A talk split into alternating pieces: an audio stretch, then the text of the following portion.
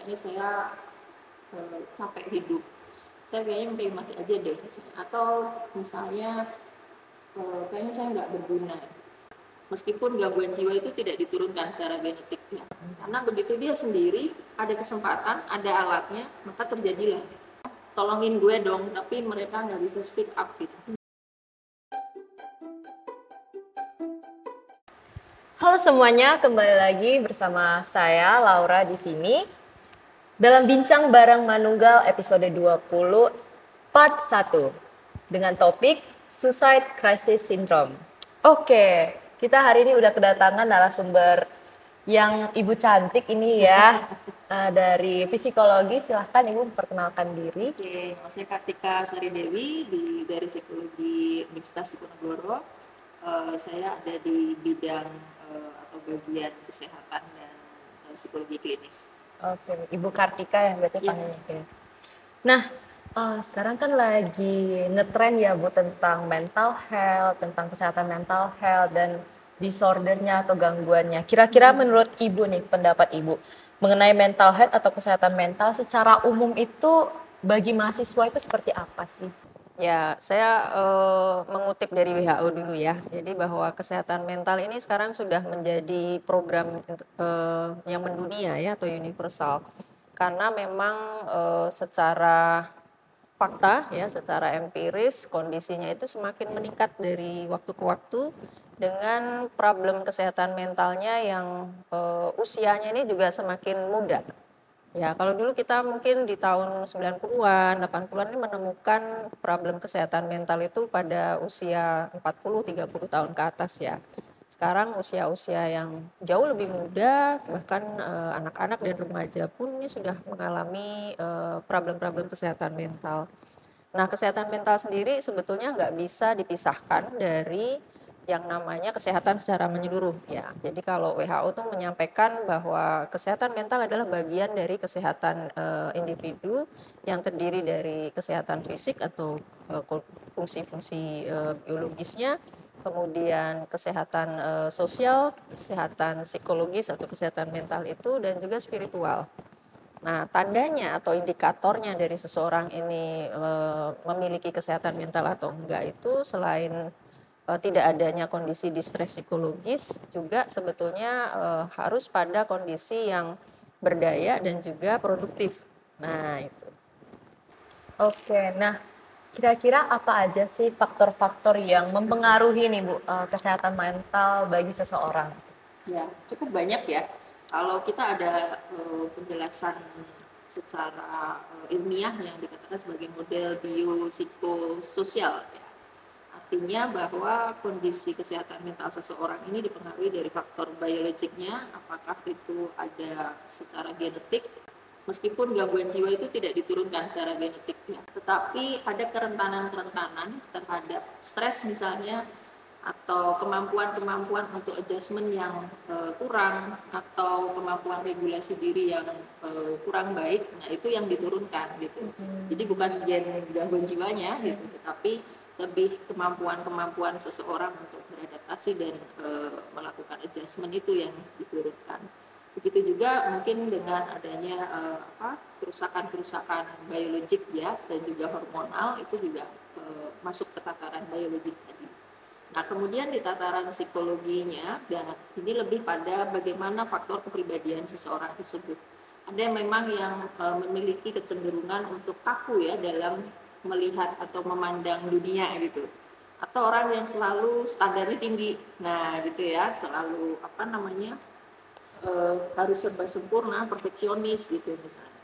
Ada juga orang yang cenderung e, ugal-ugalan ya cari sesuatu yang challenging gitu ya. Jadi e, lebih gampang untuk terlibat dalam kondisi yang namanya e, perilaku beresiko ya. Nah ini juga faktor psikologis ya. Nah, kemudian ada faktor sosial nih. Ini seperti tuntutan dari lingkungan, pengasuhan orang tua, kemudian faktor norma dan budaya yang sekarang juga banyak perubahan-perubahan dan pergeseran yang bisa saja uh, seseorang ini enggak nggak mudah untuk bisa memahami itu ya atau aware terhadap hal itu. Nah, sehingga lengkap ya. Plus faktor spiritual. Nah, ini masuk ke ranah eh, sosial dan psikologis juga.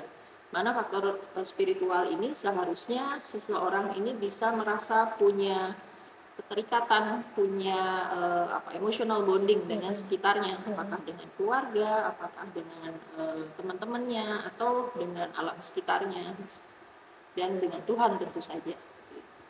Oke, menarik sekali sih tadi dengan faktor gen ya. Berarti gak, kesehatan mental atau gangguan jiwa itu tidak diturunkan secara gen ya? Ibu? Secara langsung tidak. Oh, secara ya, langsung tetapi tidak. resistensi terhadap stres misalnya, kemampuan Hmm. seseorang untuk beradaptasi dengan kondisinya itu yang eh, atau kecenderungan-kecenderungan menjadi pencemas dan sebagainya itu yang diturunkan. Iya. Berarti cara mengolah stresnya itu ya, Bu? betul, betul. Oke. Nah, selanjutnya nih, Bu. Kan biasanya di kalangan mahasiswa itu terkenal dengan lagi ya lagi panas-panasnya ini ya, Bu, dengan fenomena suicide syndrome. Atau biasa kita kenal dengan percobaan bunuh diri atau mengakhiri hidup. Apakah hal ini merupakan dampak dari gangguan kesehatan mental ini, Bu? Ya, eh, sebetulnya suicide attempt ya atau percobaan eh, mengakhiri hidup ini sesuatu yang kompleks ya. Nggak, nggak bisa terus kita menyampaikan bahwa oh semua orang dengan gangguan jiwa akan begitu atau sebaliknya orang yang begitu berarti gangguan jiwa. Itu nggak semudah itu untuk mendiagnosa atau eh, mengkategorikannya. Eh, apalagi sekarang eh, IPA ya, jadi Asosiasi Psikiatri eh, di Amerika itu mengeluarkan yang namanya DSM atau Panduan Statistical Manual untuk Diagnostik Gangguan-gangguan eh, jiwa atau kesehatan mental tadi. Dan sudah menyarankan eh, perilaku bunuh diri ini menjadi eh, yang berperan atau yang dianggap sebagai eh, diagnosa gitu meskipun belum masuk ke gangguan tapi dianggap sesuatu yang harus diperhatikan karena angkanya semakin meningkat dan ternyata ada di berbagai kelompok gangguan kejiwaan gitu. Nah, kalau kita bisa eh, jelaskan ya atau uraikan sebetulnya ini awalnya kan dari self injury. Ya, ada perilaku self injury. Nah, perilaku self injury atau melukai diri sendiri ini terbagi jadi dua. Ada NSSI atau yang non suicidal ya self injury. Jadi eh, kalau istilah kerennya self harm gitu ya. Jadi orang yang memang suka menyakiti diri sendiri dalam berbagai perilaku yang dari sederhana misalnya gigit-gigit kuku sampai rusak gitu ya atau sampai melukai diri ya cutting ya istilahnya atau eh, hal-hal lain yang misalnya perilaku-perilaku yang risiko Nah, jadi misalnya nggak mau makan diet yang terlalu ekstrim itu termasuk kelompok NSSI ya yang self injury tapi non suicidal. Nah, kemudian yang kedua ada suicidal attempt dan teman-temannya nih, kelompok untuk yang memang e, niatannya adalah mengakhiri hidup. Nah, jadi cukup cukup apa istilahnya cukup kompleks dan variatif ya kondisi-kondisinya. Belum lagi ketika kita bicara ide bunuh diri, Nah, baru di pikiran aja. Nah, kalau kita sebagai profesional mental health itu nggak boleh mengabaikan itu. Jadi ketika ada klien atau pasien yang menyampaikan bahwa kok kayaknya saya eh, capek hidup, saya kayaknya pengen mati aja deh, atau misalnya eh, kayaknya saya nggak berguna. Mungkin orang tua saya lebih ayem, lebih gembira, lebih bahagia kalau saya nggak ada. Itu sebetulnya sudah ide-ide bunuh diri. Nah, ide-ide bunuh diri ini eh, kalau di kesehatan mental ini masuk sebagai salah satu gejala dari berbagai gangguan kejiwaan seperti gangguan mood yang depresi ataupun eh, gangguan cemas yang cukup berat atau severe. Sedangkan eh, bunuh diri sendiri, perilaku bunuh dirinya sendiri ini belum tentu menjadi bagian dari situ. Tetapi orang yang sudah pernah beride untuk bunuh diri atau melakukan NSSI itu bisa berkembang menjadi perilaku bunuh diri. Nah, itu kan jadi jadi makanya nggak mudah ya untuk memilah ini eh, suicidal attempt yang mana, percobaan mengakhiri hidup yang masuk kelompok mana gitu. Sehingga memang kita perlu mempelajari itu eh, person to personnya, case per case-nya, nggak bisa terus di apa istilahnya digeneralisir Iya, gitu. disamaratakan. Oke, kira-kira kan ya memang tiap orang berbeda ya Bu. Eh, apa perubahan pada dirinya itu dan tingkah lakunya berbeda. Kira-kira dari sisi psikologis nih Bu, bagaimana cara mengolah orang-orang yang udah punya niatan bunuh diri ataupun dia sebenarnya belum dia tidak punya niatan nih Bu, tapi udah mulai tahap melukai dirinya itu udah mulai ekstrim itu bagaimana? Ya, ya pada dasarnya kalau yang melukai diri atau NSSI tadi ya belum ke arah suicidal behaviornya itu mereka satu punya stresor yang sangat-sangat berat sehingga itu menjadikan distress eh, psikologis buat dia dia ngerasa nggak tahu cara menyelesaikan atau meregulit itu jadi kepalanya udah penuh gitu ya. Perasaannya itu udah aduh udah campur aduk nggak ngerti gimana. Serasa depannya itu jalan buntu gitu. Nah satu-satunya cara ketika dia menyakiti dirinya itu semacam ada pelampiasannya atau pelarian. Bahkan ketika seseorang dengan distress eh, yang berkepanjangan itu biasanya harga diri dan konsep dirinya itu memburuk. Sehingga terus ya nyalain diri gitu ya eh, jelek-jelekin dirinya lu sih begini lu sih begitu. Satu-satunya cara ya menghukum diri dengan self harm tadi. Itu yang untuk NSSI ya untuk yang non suicidal self injury jadi tidak ada pikiran untuk mengakhiri hidup hanya pengen apa istilahnya hanya pengen menghukum atau gimana caranya eh, ekspresi Melampiaskan. emosinya itu terlampiaskan. Nah, gitu. Nah, itu ketika dia merasa lega setelah self injury itu jadi kayak pola. Jadi oh iya ya ternyata seru juga nih lega juga. Oke besok kalau gue tertekan lagi gitu lagi gitu lagi. Nah sehingga itu yang kemudian jadi terus menerus intens dan bahkan jadi makin parah. Karena yang awalnya sederhana cukup membuat lega tapi lama-lama eh, perilaku itu tuh jadi makin kok gue nggak kerasa apa apa ya? Berarti harus yang lebih ekstrim harus yang lebih ngeh gitu lebih apa istilahnya yang lebih ngehit gitu ya misalnya. Nah sehingga kadang-kadang orang yang niatnya NSSI bisa saja terus jadi meninggal gitu karena efek perilakunya yang makin bertambah. Itu kalau yang NSSI sekarang bagaimana yang suicidal attempt? Intinya semua self injury itu tidak ada yang attention seeker sebetulnya jadi kita nggak boleh ngerasa bahwa Allah dia cari perhatian doang. Allah itu biasa dan nggak apa-apa gitu. Kita sebagai orang awam sebagai teman sebagai keluarga maupun sebagai profesional mental itu nggak boleh sama sekali punya pikiran seperti itu. Karena itu semacam mekanisme pertahanan ego yang sudah SOS yang sudah minta tolong tolongin gue dong tapi mereka nggak bisa speak up gitu nggak bisa ngomong. Ya akhirnya muncul suicidal attempt tadi. Entah dia merasa kalau gua ngomong juga nggak didengerin entah dia merasa bahwa emang saya yang sangat-sangat eh, bertanggung jawab atas kejadian itu. Bisa salah satu contoh aja ketika ada anak remaja orang tuanya affair ya, terus eh, bercerai. Dan anak ini nggak tahu sama sekali tahunya ya orang tua tuh baik-baik aja eh, memperhatikan dia dan sebagainya. Dia sibuk sendiri-sendiri. Tapi ketika itu terjadi anaknya merasa oh berarti mereka cerai itu gara-gara saya ya. Terus saya mesti ngomong ke siapa? Ketika saya bertanya ke ayah saya atau ibu saya mereka aja kamu masih kecil nggak akan paham. Udah lu sekolah aja.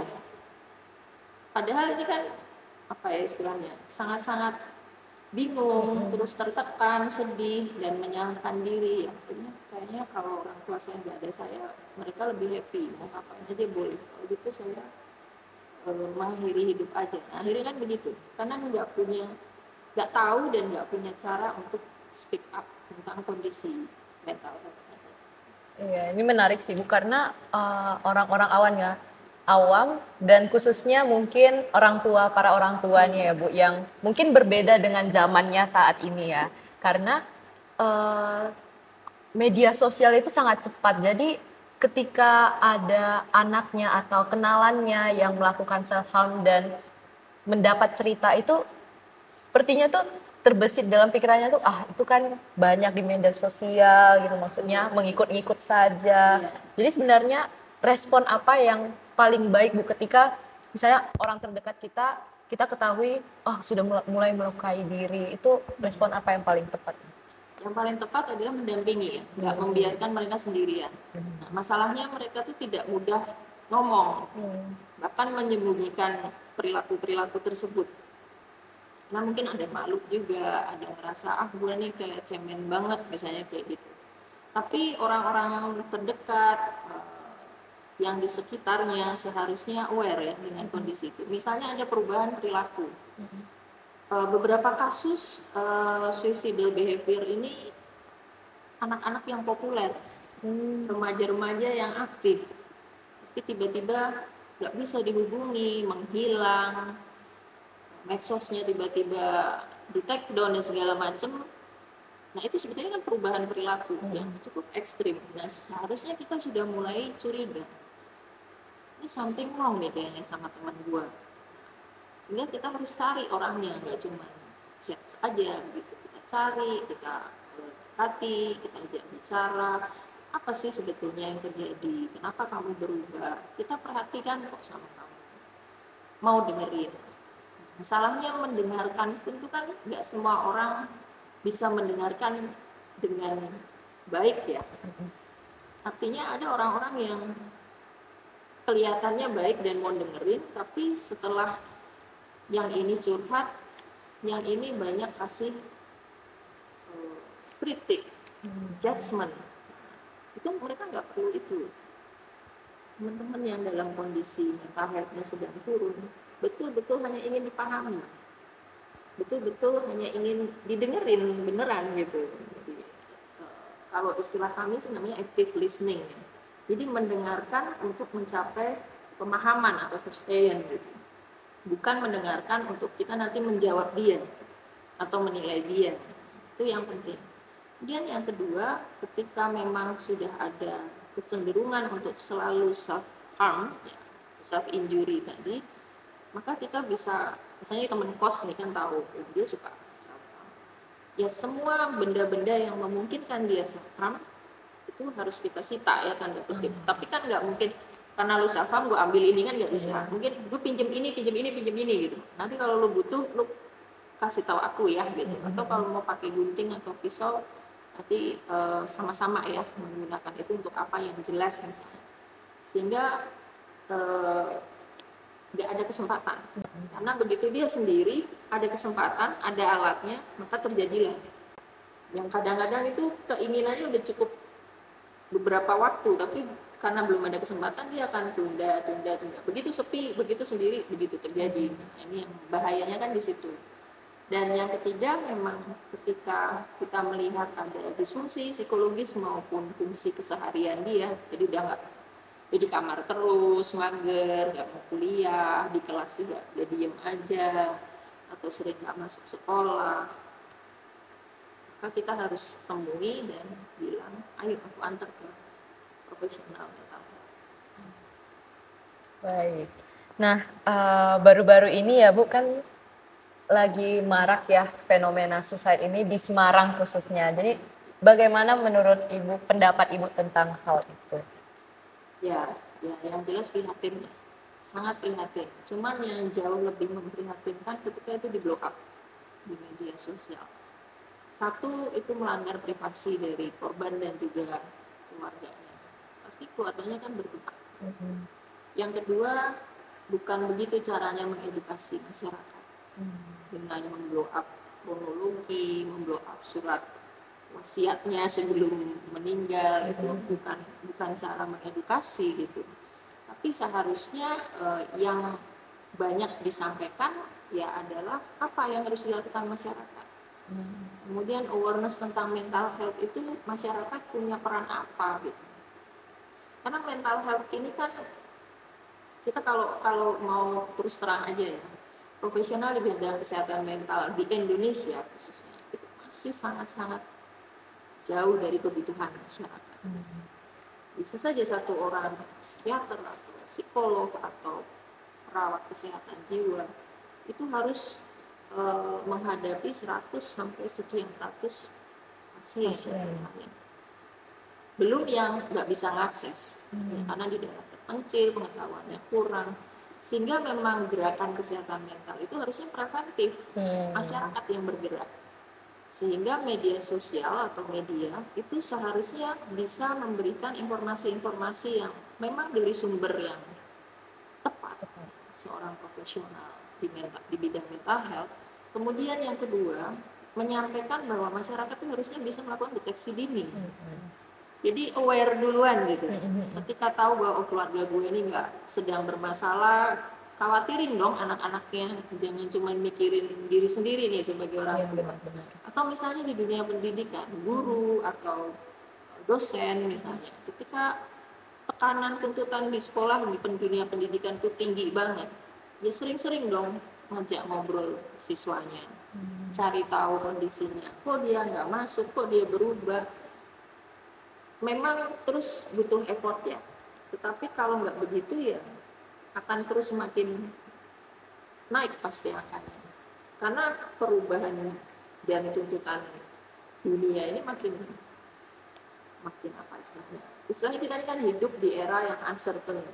Nggak nggak tentu nggak jelas gitu sehingga banyak perubahan dan tuntutan itu sangat-sangat menekan Nah, gimana generasi muda ini memahami bahwa dia itu eranya udah beda sama orang tuanya dulu gitu. benar. apa yang harus disiapin nggak cuman kecerdasan eh, atau IQ atau pendidikan atau skill-skill bekerja tapi lebih bagaimana meregulir diri ya manajemen dirinya manajemen emosinya itu yang jauh lebih penting gitu Jadi ya memang berbeda, setiap zaman itu berbeda ya Bu. berbeda Tekanan-tekanan yang dirasakan ya mahasiswa saat ini pun berbeda dengan mahasiswa berbeda dulu. nggak bisa disamakan ketika saya kuliah Iya. dengan mbak emas kuliah itu sudah beda banget gitu sehingga memang yang generasi lebih tua harus memahami itu dan memberikan eh, apa semacam selain knowledge juga membentengi anak-anak muda ini dengan kondisi mental yang bagus, support system yang bagus, seperti itu. Ah, kira-kira kan kita sebagai mahasiswa nih Bu, berarti nggak jauh dari yang namanya stres tentang Iya. akademis. Itu bagaimana sih Bu cara kita untuk mengolah stres itu supaya tidak nantinya terjerumus ke gangguan mental? Ya, semua orang hidup pasti stres.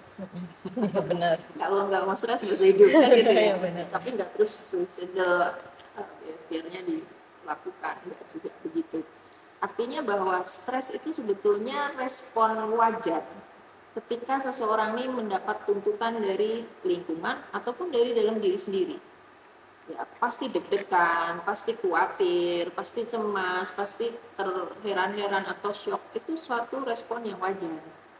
Kalau nggak gitu ya berarti nggak melakukan apa-apa dong.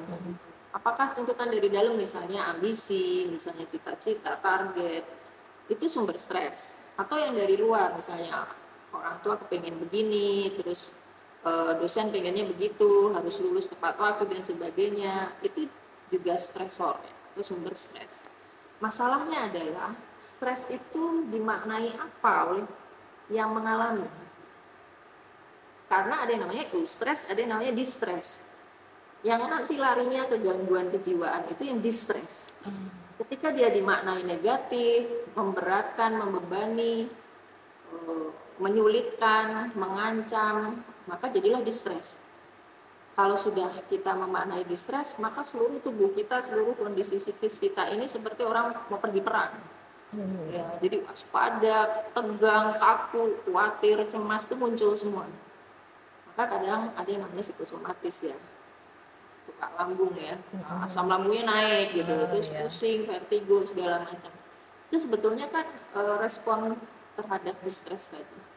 Sebaliknya ketika kita memaknai itu sebagai oke karena kondisinya berubah ya gue yang harus belajar nyesuaiin. Oke karena saya bisa nyesuaiinnya hanya satu dua aja ya nggak apa-apa. Artinya saya turunin target saya. Kita berusaha fleksibel dengan kondisi, kemudian melihat eh, stresor itu sebagai challenge, sebagai tantangan gitu, bahwa ya tantangan itu selesainya dihadapin. Kalaupun dihindarin ya boleh satu dua hari gitu, tapi pasti akan muncul lagi, akan muncul lagi kan gitu. Nah itu yang eustress. Nah kondisi eustress ini membuat kita itu sadar kapan kita bisa nyelesain kapan saya harus mundur dulu atau kapan saya butuh bantuan. Nah, ini yang uh, jadinya adalah ke manajemen diri, regulasi emosi, dan juga pencarian bantuan tadi. Sehingga ini menghindarkan orang dari gangguan kejiwaan. Okay. Nah, jadi kalau mahasiswa stres, nggak apa-apa gitu. Ketika merasa kayaknya gue nggak bisa dapat A deh, mungkin dapat B, nggak apa-apa gitu. Karena namanya dinamika itu kan naik turun gitu. Benar, benar. Tinggal bagaimana kita melihat dinamikanya itu. Apakah itu sebagai sebuah itu perjalanan hidup saya. Ini part of my life, sehingga ya saya harus terima. Oh ya lagi turun, tapi besok saya usaha lagi. Atau itu sebagai hantaman keras ya, kegagalan. Kalau sudah begitu ya pasti nanti jatuhnya kecewa, marah. Berarti ya memang tidak bisa instan ya Bu Tidak untuk mengolah. Oke. Nah mungkin uh, saya mau bertanya lagi nih Bu. Uh, sebagai seorang akademisi itu apa harapan Ibu ke depannya untuk lingkungan sosial nih ketika menghadapi orang yang terindikasi melakukan percobaan bunuh diri? Ya, saya melihat undip ini sebetulnya sudah banyak eh, bergerak ya untuk itu.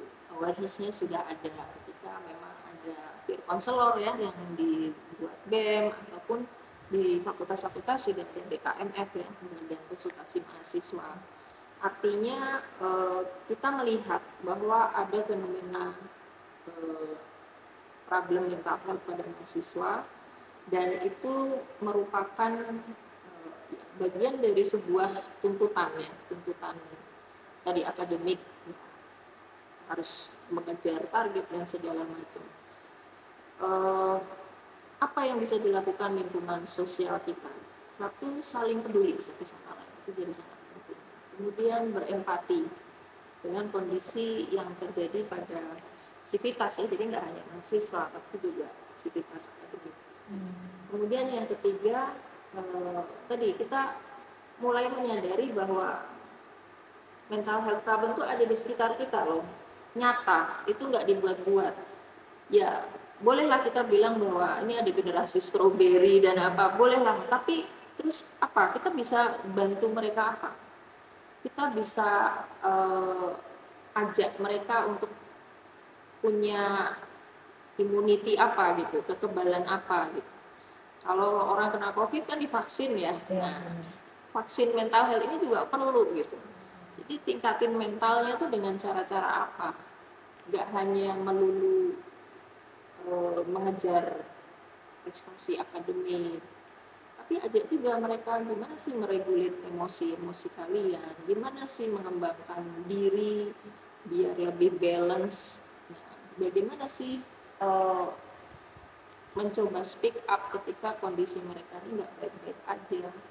Ada nggak fasilitasnya? Ada nggak aksesnya? Itu juga jadi penting gitu sehingga eh, kita nih nggak bisa jalan sendiri lah intinya Nah, yang jelas nggak bisa juga bergantung pada fasilitas. Fasilitas layanan kesehatan itu sementara hanya bisa menunggu bola gitu. Kalaupun jemput bola ya harusnya dari masyarakat. Dari teman-teman dosen mungkin dari teman-teman mahasiswa juga. Dan yang memang dirasa paling efektif itu sekarang eh, peer support jadi kalau yang bermasalah mahasiswa ya ada mahasiswa-mahasiswa yang jadi agen.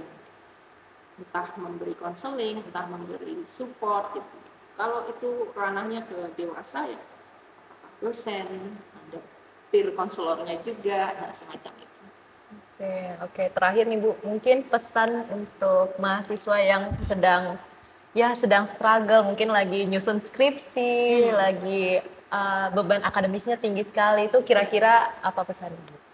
ya ketika sedang dalam kondisi stressful ya penuh stres dan merasa sendiri karena kan udah nggak kuliah ya nggak ketemu teman-teman.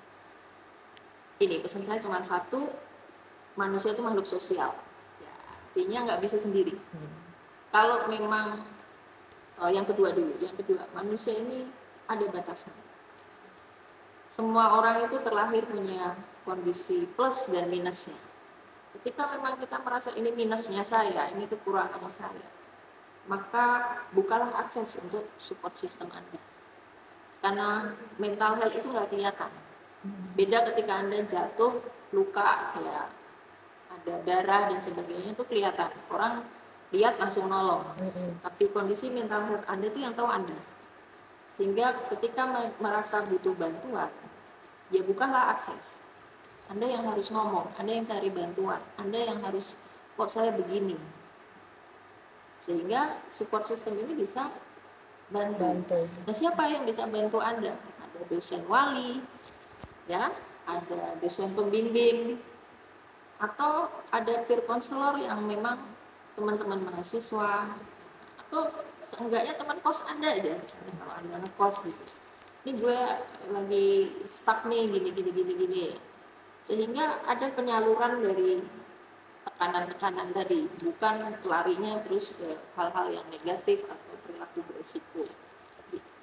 Oke, terima kasih atas waktunya Ibu. Mungkin saya izin untuk memberikan kesimpulan sedikit ya. Uh, itu pandangan dari akademis, dari sisi akademis atau profesional ya teman-teman tentang mental health. Dan memang mental health ini sudah menjadi isu yang harus dinaikkan kembali ya.